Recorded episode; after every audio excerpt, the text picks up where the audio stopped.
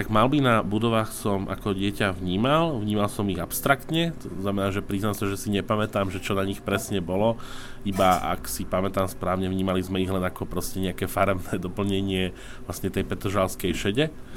A, ale treba tiež povedať, že, že orientovať sa v Petržalke v tom čase znamenalo orientovať sa hlavne akoby v tom svojom okruhu. My sme sa nepohybovali po celej Petržalke, ale iba v rámci nejakého uzavretého okruhu, kde sme mali kamarátov a patrilo k tomu pár ihrísk a pár večierok a tak. Počúvate podcast Oči do Korán, ktorý vám bude prinášať rozhovory o umeleckých dielach. Tento podcast vznikol ďaká spolupráci s Galériou mesta Bratislavy, ktorá poskytuje diela zo svojich zbierok a aktuálnych výstav. Úvode ste mali možnosť počuť opis diela od náhodne oslovených ľudí, neskôr nám o ňom porozpráva samotný autor, autorka alebo teoretik umenia. Moje meno je Monika Pasko Mikišková a budem vás prevádzať týmto dobrodružstvom spoznávania umenia. Ako sa orientujeme v urbánnom priestore a ako si vytvárame záchytné body? Je kostol námestie alebo rozpadávajúci sa dom navigačným bodom? Ak áno, ako sa dá orientovať v homogénnom priestore panelových domov? Toto sa pýta vo svojom diele vytvarník Jaro Varga. Dielo Vertikálny labyrint z roku 2009 vzniklo vo verejnom priestore nášho najväčšieho sídliska v Petržalke a dnes bude témou novej časti Oči do Korán. Týmto vítam autora Jara Vargu. Vítaj, Jaro. Dobre. Ahoj, dobrý deň, dobrý deň. Prajem všetkým poslucháčom. Ja prezradím, že s Jarom sa rozprávame na diálku, nahrávame rozhovor cez Skype, takže zvuk bude trochu plechový, ale dúfam, že to nebude vadiť, že vás to nebude rušiť. Jaro, veľa ľudí si tvoju osobu spája hlavne s dielom plnej knižnice s chrbtami kníh bez názvov. Tvoja tvorba je však o mnoho rôznorodejšia.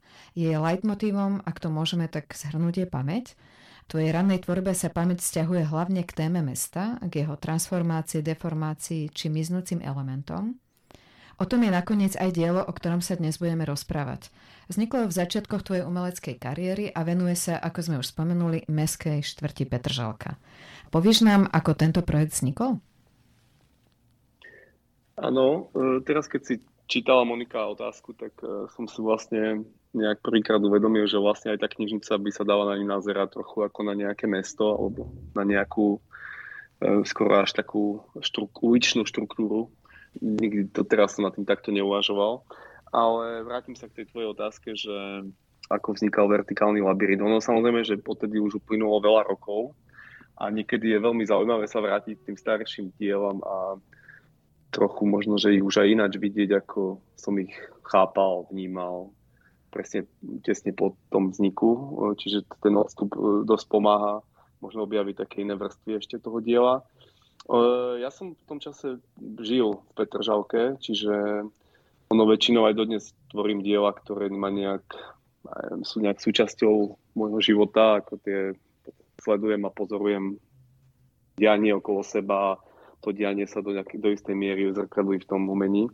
Takže uh, Petržalka bola pre mňa každodenný impuls v podstate počas môjho pohybu v mhm. priestore a vždy som bol, ma zaujímala architektúra, spôsob chápania mesta. Samozrejme, že ja nie som urbanista, nie som ani architekt a nie som ani nejaký te, urbaný teoretik, Takže e, tie, tie moje skúmania boli naozaj postavené skôr na takej um, umeleckej, veľmi, sub, veľmi e, subjektívnej linke. A vlastne som používal metódy, ktoré som v podstate sám nejak vytváral alebo sám pre seba Mm-hmm. Čiže nepoužíval som nejaké ako metódy vedecké na skúmanie mesta, ktoré samozrejme nejaké sociologické, aj keď, aj keď samozrejme ten dialog s uh, inými alebo interdisciplinárnymi presahmi existoval aj v, tej, v tom čase. Mm-hmm. Povedzme si teraz, že o čom toto dielo je. Áno. Tak vlastne je to, je to taká, ako keď najprv možno, že pre posluchača tým, že to dielo nemá pred sebou, tak iba to tak ako popíšem formálne, čiže je to mapa, je to vlastne nejaký plagát, na ktorom sú fotky jednotlivých malieb e, na fasádach pobytných domov, alebo teda panelákov v Petržalke. tých malieb v tom čase, v roku 2009, bolo myslím, že okolo 130 alebo 136, tak nejak sa mi zdá, že je to číslo.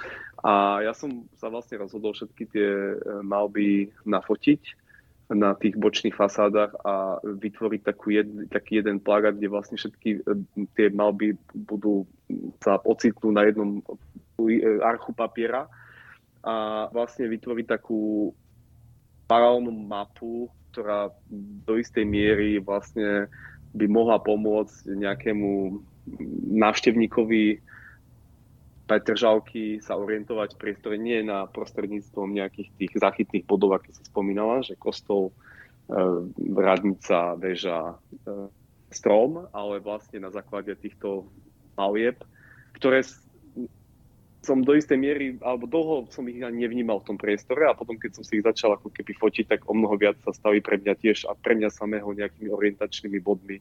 A vlastne v tom tej nekonečnej repetitívnosti tých, e, toho tvaroslovia sídliska. Čiže, e, čiže to bola tak, ako, o tom je vlastne to dielo takisto. Čiže preto sa to aj bola vertikálny labyrint. Vychádzal mm-hmm. som z rôznych, možno že aj nejakých teórií v tom čase, ako, ktoré som čítal o urbanizme a o tom, ako vlastne labyrintná štruktúra pôsobí na ľudské telo, ako sa orientujeme v priestore, aké, ako vlastne je naša vôbec ako nejaká topografia miesta spojená s rôznymi stereotypmi, schémami, ktoré, ktoré hľadáme v tom priestore a, a sa snažíme ich neustále ako keby aplikovať a podľa nich sa riadiť.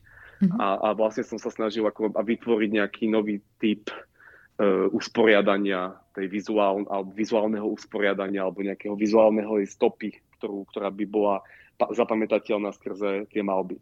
Takže uh, ono, tedy to bolo to, to bola tá motivácia, ono samozrejme dnes to už ešte čítam z rôznych iných ako keby hľadisk, aj, aj z hľadiska nejakého historického záznamu, keďže tá história sa hrozne rýchlo menila a vlastne to mesto nie, nie, nie je statické a je úplne neustále plynúce, takže tie malby tam už ani nie sú, čiže sa z toho zastal okrem toho ešte taký historický záznam e, jednej e, nejakej dekády alebo nejakého, nejakej obrazu, ktorý mm-hmm. už zanikol.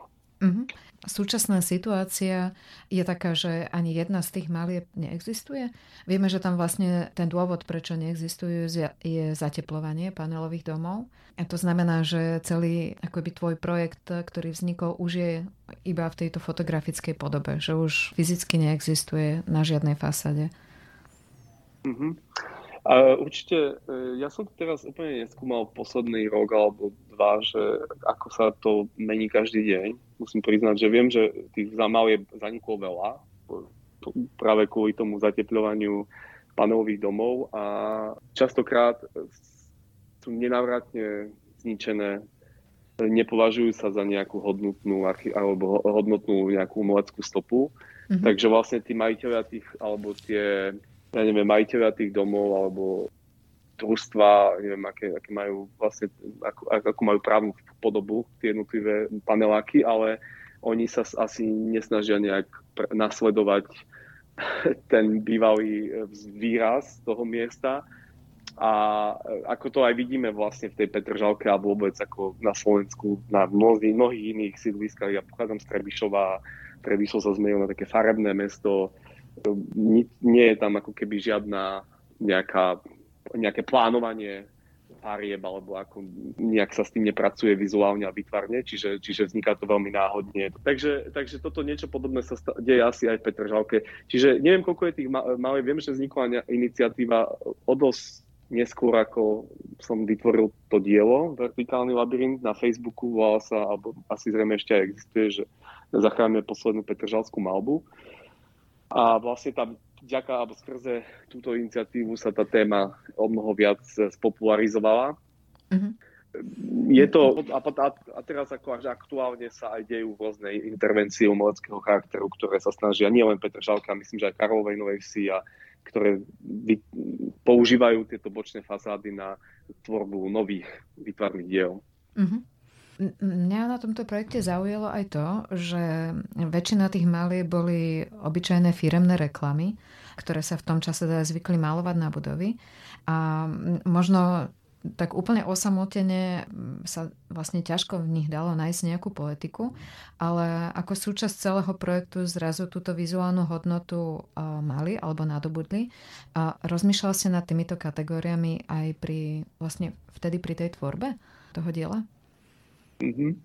To je výborná otázka. Dokonca akože ja som na začiatku nebol si e, istý, alebo teda rozhodnutý a toto bolo také práve presne tá dilema, či tam zahrnúť do tej e, mapy tých 126, pardon, nie 136, tých 126 obrazov aj tie reklamné banery alebo billboardy. Ale vlastne, keďže niektoré z tých reklamných billboardov boli e, dokreslované ako, a využili už tú pred, podmalbu ako tú pôvodnú malbu. Napríklad, ja neviem, teraz spomeniem e, reklamu, teraz hovorím reklamu Minolty, ale Minolty, ktorá bola naozaj už ako domalovaná a, a použila aj ten predchádzajúci geometrický tvar, ktorý, ktorý do seba nejak absorbovala. Čiže Čiže to bol taký ako ďalšia vrstva na tej malbe alebo na, mm-hmm. na tom obraze, ktorý, ktorá tam vznikla po 89. A mne sa to zdalo zaujímavé vlastne, že nevynechať tieto intervencie, tieto, tieto komerčné intervencie do tých pôvodných fasád. A to bolo niekde, kde sa to celé ako keby lámalo na tie dve kategórie, čiže tie pôvodné malby a potom aj tie nové.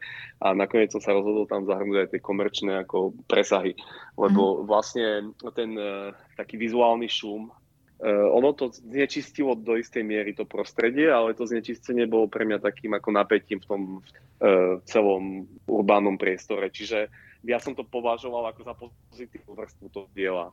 Rozumiem. Aj mne to príde zaujímavé, že nejaká komerčná firma reagovala na to, čo už bolo predtým. Tak ano. Eh, si nám to teraz vlastne to... objasnil. Ono ináč ešte potom jeden, že vlastne ten, keď vnímaš ten plagát ako nejaký celok, tak Samozrejme, že ty naraz jedným pohľadom vidíš všetky tie malby, čo je zase taký iný typ zážitku. Vlastne jedna vec je pozerať sa na ten plagát a druhá vec je pozerať na tie malby samotné. Čiže to je e, taká ako trochu iná situácia aj, aj vôbec ako vnímania toho celého diela. A, a potom má na tom plagáte alebo e, na tej šachovnici alebo na tej mriežke i, i, zase ináč ako pôsobia aj tie textové alebo tie billboardné reklamné vo vzťahu, lebo ich vidíš e, bezprostredne vedľa seba. Už samozrejme v tom reálnom priestore oni až tak blízko seba nie sú ako na tom plagáte. Čiže mm-hmm. tam zase vzniká iný typ labyrintu. No, mne sa veľmi páči, že ty si týmto projektom humanizoval vlastne tú betónovú džunglu, ako Petržalka bola. Sú tvoje pozorovanie verejného priestoru vždy kritické? No to neviem, to dúfam, teda to je možno, že otázka ešte na niekoho iného, ja sa snažím, aby boli a um, ako kritické nie v tom zmysle ako deštruktívnom, ale skôr kritické v takom pozitívnom zmysle, aby vlastne posunuli niekam tú diskusiu o tom priestore alebo e, naklonili e, to vnímanie toho priestoru na nejakým iným spôsobom a ponúkli nejaký iný spôsob pozorovania Takže áno, v tomto prípade áno. Uh-huh. Možno, že ešte jednu vec k tomu, nechcem sa vrácať späť a skákať, ale e, čo je veľmi dôležité a, možno, a asi to aj súvisí s tou otázkou, čo teraz si položila, že okrem toho, že ten plagát vznikol, čo bolo pre mňa dôležité, bolo to, že ten plagát bol e, distribuovaný do rôznych centier e, kultúrnych vlastne v Petržalke. Bol to takeaway, čiže bol to, bolo to vlastne vytlačené vo veľkom náklade a vlastne malo to slúžiť aj ako, tak, ako z toho distribučného hľadiska, že vlastne sa k tomu každý mohol nejak dostať, čiže e, malo to, to cirkulovať v, e, nejak medzi užívateľmi, že nebol to iba jeden plagát alebo jedno dielo v galérii zavesené, ale naozaj ako keby malo to splniť taký ten aj funkčný účel, čiže malo sa do, Že to malo byť aj pre tých obyvateľov Petržalky eventuálne. Malo to byť u, u toho užívateľa, ako presne užívateľa, teda buď obyvateľa Petržalky, alebo niekoho, kto náhodne navštíví a sa zastaví v nejakom kultúrnom centre v Petržalke a tam si vezme ten plagát a potom sa vydá po stopách petržalských malieb. Čiže toto bol pre mňa ďalší rozmer, keď sa vrátim k tej otázke, či to dielo je alebo nie je kritické, tak myslím si, že tá jeho kritickosť e, sa posilňuje práve týmto takým bytím ako v tom priestore ako byť, byť prítomný. Nie, nie len uh, vytvoriť ako reprezentáciu, ktorú si pozrie naozaj iba to uh, špecifické publikum, ale stať sa prí, prítomným v tom, v tom istom priestore, o ktorom priestore to je.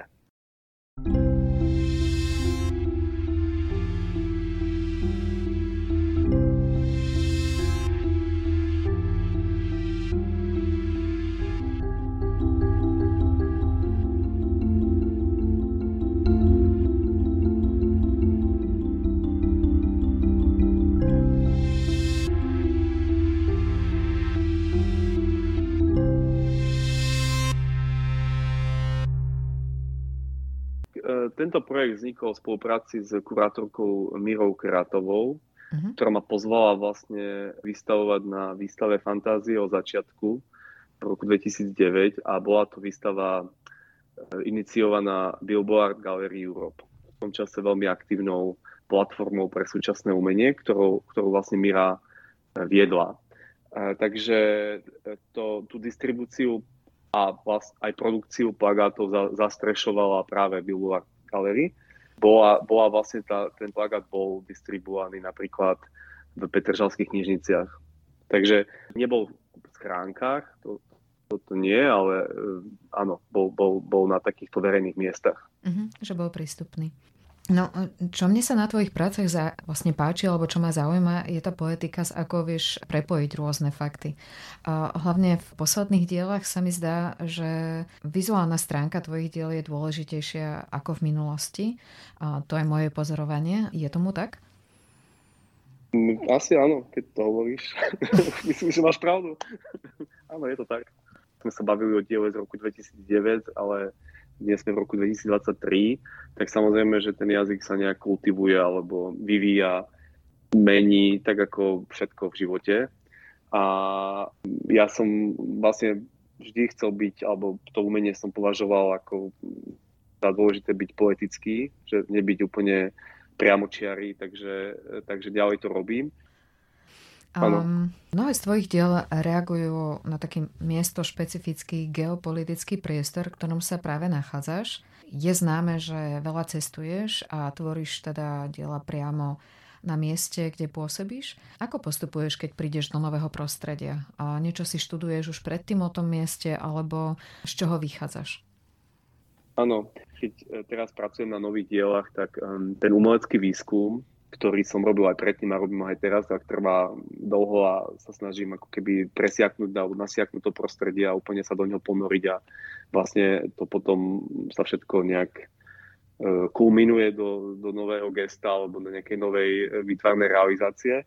Takže, takže áno, e, tá cestovanie je niečo, čo je so mnou spojené, ale aj, sam, aj samotné ako práca v miestošpecifickom kontexte Čiže každý tento miesto špecifický kontext si vyžaduje nejaký veľmi špeciálny e, ponor a také poctivé štúdium toho miesta a toho, čo vlastne spája mňa a to miesto. Že nikdy to nie je, vždy to je ako keby pokračovanie jednej výstavy v tej druhej. Hej? Že ja vlastne sa snažím vždy e, pochopiť to, že kde je tá hranica medzi tým univerzálnym potom a medzi tým špecifickým a, a, a ešte aj medzi tým uh, subjektívnym. Že, že musí to mať dôvod, že prečo ja sa touto vecou chcem zaoberať. Mm-hmm. Možno, že niekedy ten dôvod pochádza z detstva, alebo ja neviem, z nejakého politického dôvodu, alebo nejakého názorového, že je to pre mňa veľmi dôležité v živote. A potom samozrejme, ale musí mať aj nejakú univerzálnu vrstvu, alebo teda univerzálnu schopnosť prehovoriť iným. To znamená, kde sa zistíme, že vlastne presne to je ako s tými knihami, keď ja čítam nejakú knihu a zrazu zistím, že v tom istom čase ju čítali všetci moji priatelia. A, čiže, že, že a, a potom vlastne už nemusím nič vysvetľovať, lebo každý presne vie, na, na čo odkazujem, alebo čo chcem vlastne komunikovať tým dielom. Mm. Takže, takže tak nejak. Neviem, či som úplne odpovedal, možno som trochu veľa vecí naraz povedal, ale skúsme to ešte raz možno tak trochu učesať. Ja si myslím, že to bolo celkom zrozumiteľné. Možno, že aby sme mohli dodať nejakú takú úplne praktickú akoby vec, že povedzme, že cestuješ niekde do Ázie a vieš, že budeš mesiac, mesiac a pol na nejakom mieste. Prvé, čo urobíš, tak e, prídeš na to miesto a vyrazíš do ulic, navštíviš knižnicu, že ako funguje ako keby to spoznávanie toho miesta. Áno, vždy to je, aj keď niekam idem, alebo aj keď pripravujem nejakú výstavu doma a v zahraničí, takže vždy tam už som v podstate už dlho predtým, ako sa chystám alebo prichádzam na to miesto, tak sa nejak tak postupne e, na to pripravujem a, a tak cvičím už svoje mozgové závity a predstavy akože o tom mieste, ale samozrejme, že ten samotný zážitok e, fyzicky z toho priestoru je úplne iný neviem, je to ako všeobecne, neviem, ako to majú iní umelci, ale ja, ja vždy mám, je to vždy také ťažké rozhodnutie, že čo ťa legitimizuje tomu, aby si na inom mieste urobila dielo, ktoré napríklad hovorí o tom mieste a do akej miery je si presný alebo presná v tom svojom vyjadrení a e, tam vlastne musíš nájsť taký ten správny, namiešať taký ten správny koktail, aby, aby si nehovorila veci, ktoré sú, alebo teda tým umením nesnažila sa alebo nesnažil som sa nejak tie veci komunikovať, ktoré sú absolútne v tomu prostredí už známe, a, a, ale skôr ako priniesť aj pre mňa, aj pre môjho diváka, ale aj pre to prostredie nejaký moment, nájsť nejakú medzeru, ktorá, ktorá je ešte vždy um, nabitá nejakou energiou a je, je to zaujímavé pre všetkých, hej, že, že napríklad bol som minulý rok dva mesiace v Kambodži, v 2021 som bol pozvaný v Kambodži umeleckým skupinou Sasa Art, ktorí tam majú galériu. Je to, oni aj kurátorovali na dokumente jednu sekciu a vlastne som tam vytvoril nové dielo a výstavu.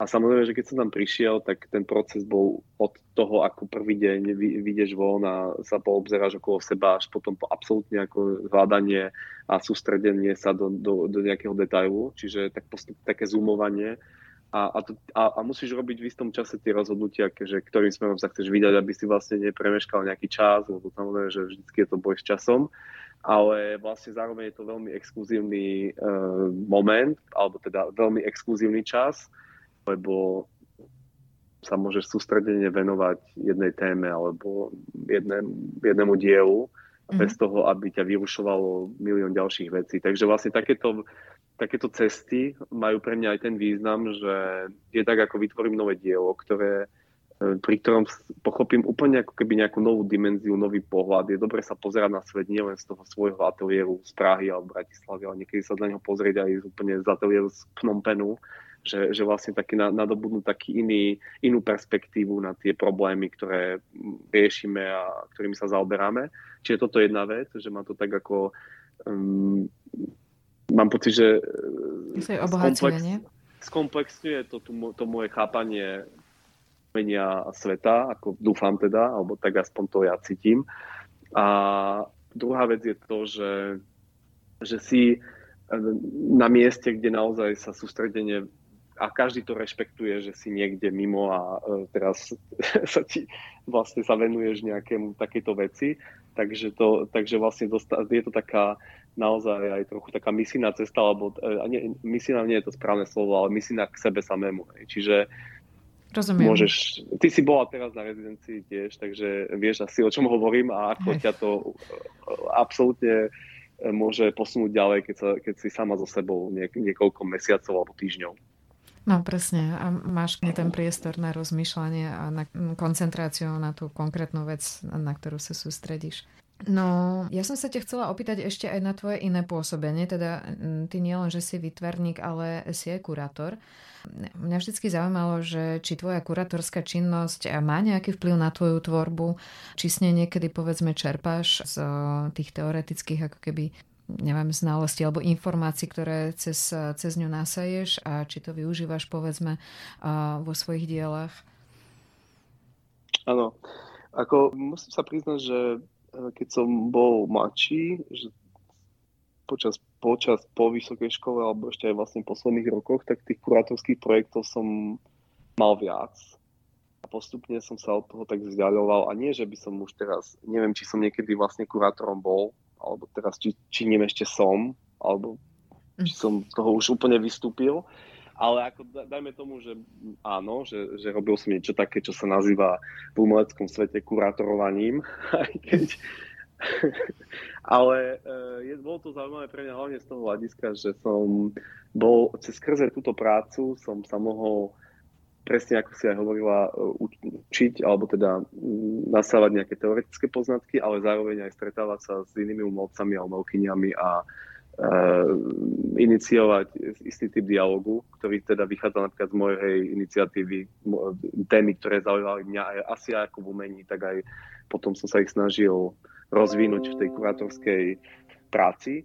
Mm-hmm. Ale e, čo sa stalo možno, že v posledných rokoch, asi od, koron, od covidu a ešte aj predtým trochu, že som sa tak postupne potom, ako som odišiel a už som skončil prácu v Mid, v Mid Factory, v Centre súčasného umenia v Prahe, kde som pôsobil ako kurátor umeleckého programu a výstavného programu, čo bola taká veľká mm, vlastne vec v rámci aj toho prostredia, aj toho, e, akú som dostal, aký, ak, akú som mal zrazu úlohu mm-hmm. plniť. Takže som sa trošku toho vzdialil, ale nie tým spôsobom, že by som teraz ako neštudoval alebo nečítal a robím to ďalej a robím to ako skrze svoj umelecký výskum. Ale to kurátorstvo je naozaj, e, momentálne som tak zaťažený a vyťažený ako umelec svojimi projektami a výstavami a v zahraničí a doma, že, e, že vlastne vyberám si veľmi málo e, kurátorských projektov, ktoré som schopný a zrealizovať. Čiže že musí to byť niečo veľmi výnimočné, nejaká veľmi výnimočná spolupráca, aby, ma to, um, aby som sa to opustil. Rozumiem. Takže tak. Mm, tak povedzme si teraz, blížime sa k záveru nášho rozhovoru, na čom aktuálne pracuješ, alebo čo je tvoje posledné dielo, na ktorom si pracoval, ktoré by si nám mohol spomenúť? Tak včera som sa vrátil z Izraela, takže lebo práve pred niekoľkými dňami 3. augusta som otvoril e, výstavu, samostatnú výstavu v Haifa Museum of Arts, ktorá sa volá Travel Tales in the Land, čiže cestovateľské poviedky, dajme tomu, alebo príbehy mm-hmm. v krajine.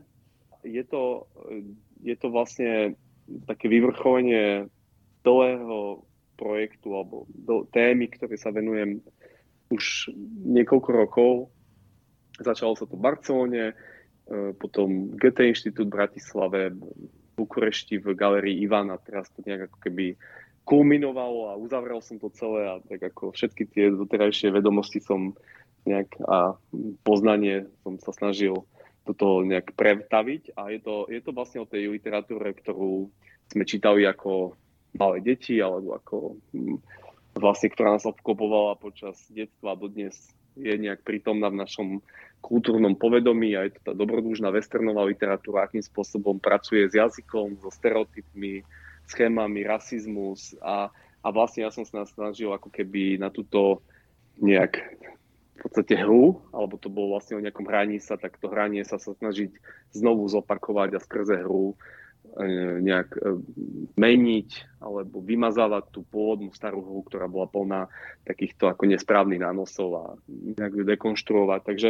celé to je také, to je to veľmi skrátke, lebo naozaj je tam hrozne veľa odbočiek a tým, že tá posledná edícia alebo bola, alebo tá, posl- tá, tá posledná výstava teraz je v Haife, tak napríklad, keď hovorím o tej westernovej literatúre, tak Karol Maj, jeden z takých prekopníkov toho, taký bestsellerom vlastne tej detskej, takej mainstreamovej literatúry.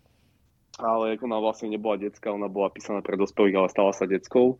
Ale každopádne mládežníckou literatúrou, takže vlastne tam je, tam, e, tomu sa venujem vlastne, on vytvoril aj takého hrdinu Kara Benemsiho, ktorý cestoval po e, strednom východe, tzv. Oriente, a e, tam vznikali rôzne ako príbehy, ktoré z dnešného pohľadu sú problematické a ja som ich tak ako do istej miery cez to vytvárne umenie problematizoval priamo v tom priestore, o ktorom tie príbehy sú. Mm-hmm. A vlastne posledná veta možno k tomu, že e, názov výstavy vychádza, vlastne v tej hajfe vychádza takisto z knihy, alebo teda podľa názvu knihy, e, ktorá sa volá Travel Tales in the Promised Land a to bola kniha Karla Maja ktorú napísal ako v rámci svojej cesty po Palestíne, v tom, to, v tom čase Palestíne e, začiatkom, teda koncom 19. storočia. Mm.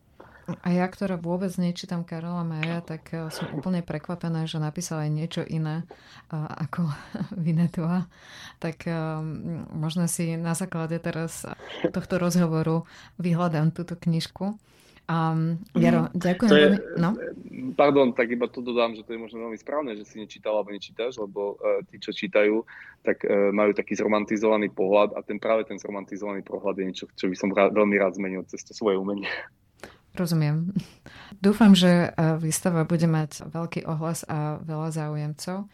A ja by som sa ti veľmi rada poďakovala za rozhovor. Pozdravujem ťa na miesto, kde aktuálne si a chcem ti popriať ešte pekné leto, pretože natáčame takto v strede leta a som veľmi rada, že si si našiel teda chvíľu čas na tento rozhovor.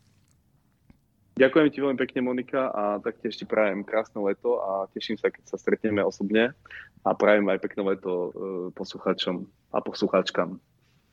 Ďakujem. Dovidenia.